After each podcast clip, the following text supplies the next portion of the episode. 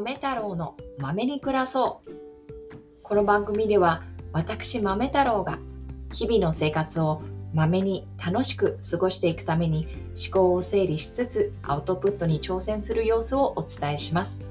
あわよくばこれを聞いている方にも楽しい気分になっていただけたらいいなと思っております。よろしければお付き合いください。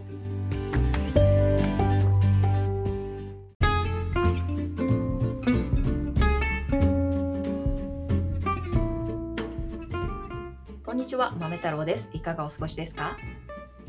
ということで3回目を取り終わったので、その振り返りと一つパッと思いついたエピソードがあったので、それをシェアさせていただきたいと思います。で、3回目の振り返りは、否定形を使わないコミュニケーションということだったので、そこでなんですが、これは単に親子間のコミュニケーションだけではなくて、例えばパートナー間でも友人関係でも職場の人間関係でもあらゆる人間関係で応用できるんじゃないかなと思っていて、っていうのもやっぱり人って否定形で何々しないでくださいっていうふうに言われると、もちろん何か危険を及ぼすようなことであれば、もちろんその否定形を使わざるを得ない時もあると思います。ただ普通にコミュニケーションしている中では否定形を使わないことのメリットの方が大きいのかなと思ったりしています。っていうのも、否定形って結局その人をコントロールしたいっていう感覚がどうしても出てしまう。で、受け取った方もコントロールされたくないと思うので、その言葉に抗いたくない。で、下手すれば大人同士だったりとかすると、もう逆上して喧嘩になったりとかっていうことは往々にしてあり得るのかなと思っていて、なので肯定形を使って相手を尊重しているよっていう意思を見せつつコミュニケーションしていく方が建設的な話し合いになりやすいのかなと思っています。事実、子供と話している時も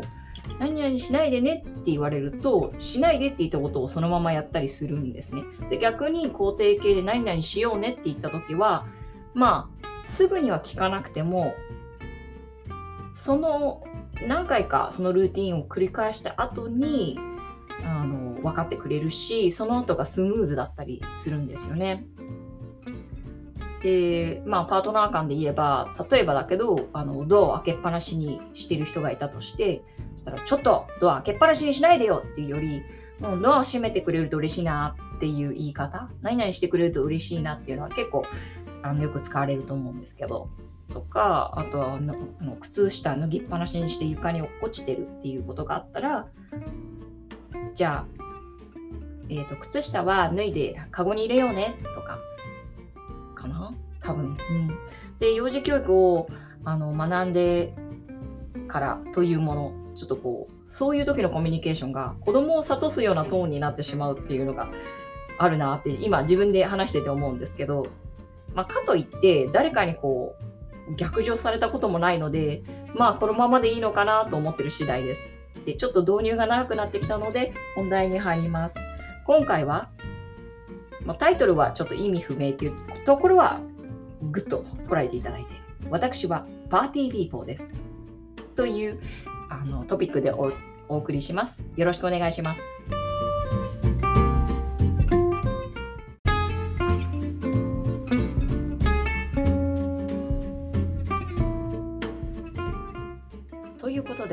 不明なタイトルからの本編です。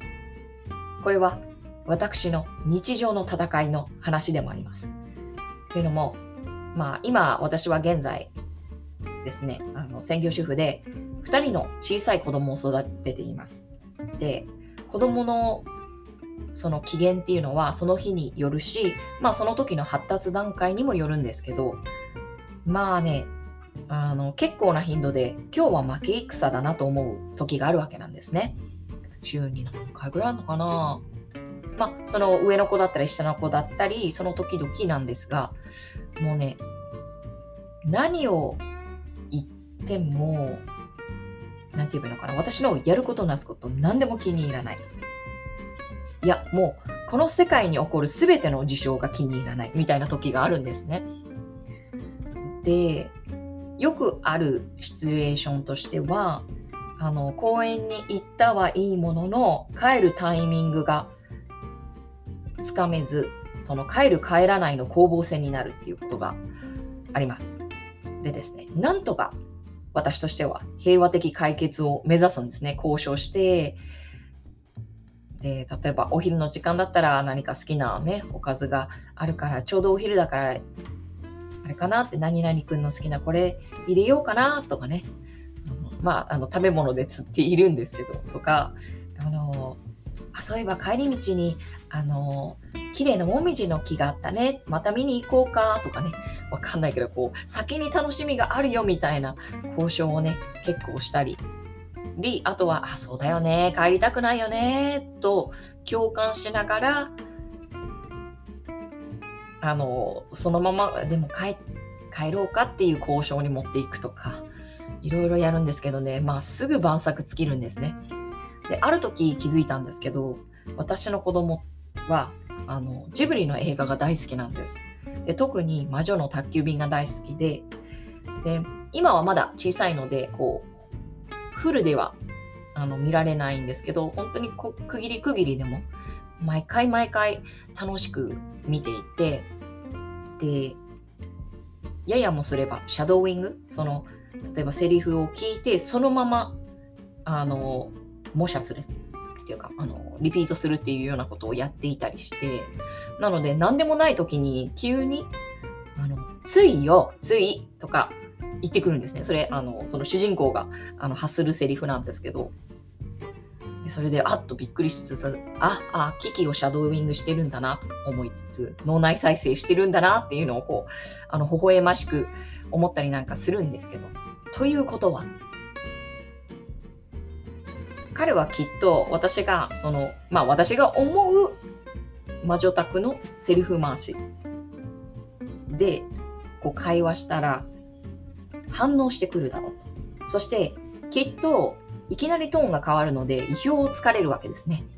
でここで一気に攻め込むのどうかなと思って、その気をそらしてっていうやつです。ではいこちらですよ出口はっていう感じで、でですね、ある時やってみたんですよ。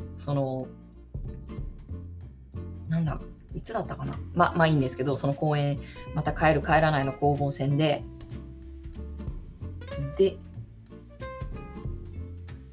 もう何を言うかもう考えあぐねてる時にはっと思いまして、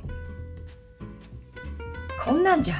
パーティーにも行かれやしないわって言ってみたんですね。そしたらはっとやっぱりね、鳩が豆鉄砲を食らうってこういうことなんだなっていうぐらいぐっとこう一瞬固まりまして、でまず、子供の子供としては2つ疑問点が上がるわけですね。1つはお母さんパーティー行くのっていうのと、あと2つ目はお母さんそんなドラマチックな話し方だったっけっていう、この2つですね。で頭の中にきっとハテナマークがこう浮かんでるんだろうなとか思いつつですね、ここで間髪入れずにさあこちらですよと促してですね、成功したっていう事例があったんですよ。でその時は多分イヤイヤ期絶頂期だったと思うんですけど、なのでもう結構ね、毎回そのパーティー文句っていうの、そう毎回パーティー行ってたんですね、私がね。で気づいたら昨日もパーティー行ったし、そのセリフを使ったし、一昨日に関してはパーティー朝もそれから午後も行ってるな、これはしごじゃんとか思ったらね、ちょっと面白くなってくるわけですね。だってね、話だけもしね誰か聞いてる人いたら、あの人いつも公園でパーティーの話してんだっていう感じだと思うんですよね。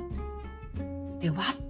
私ってパーティーピーポーなんだと思ったら、ちょっとねなんて言えばいいのかな、縮こまっていた心がですね、キーッとカーッとなりやすいような心がですね、ちょっと緩んだんですね。でこれ自分にもいいかな、ポジティブなその効果が得られるなと思いまして、やっぱりね、特にこういうその子どものイヤイヤ期とかね、ちょっと精神的にね辛い時期っていうかしんどい時期はやっぱり笑いで乗り切るって大事だなっていうふうに気づいたというエピソードでした。ここまでお聞きいただいてどうもありがとうございます。あなたの一日が素晴らしいものになりますように。それではまた。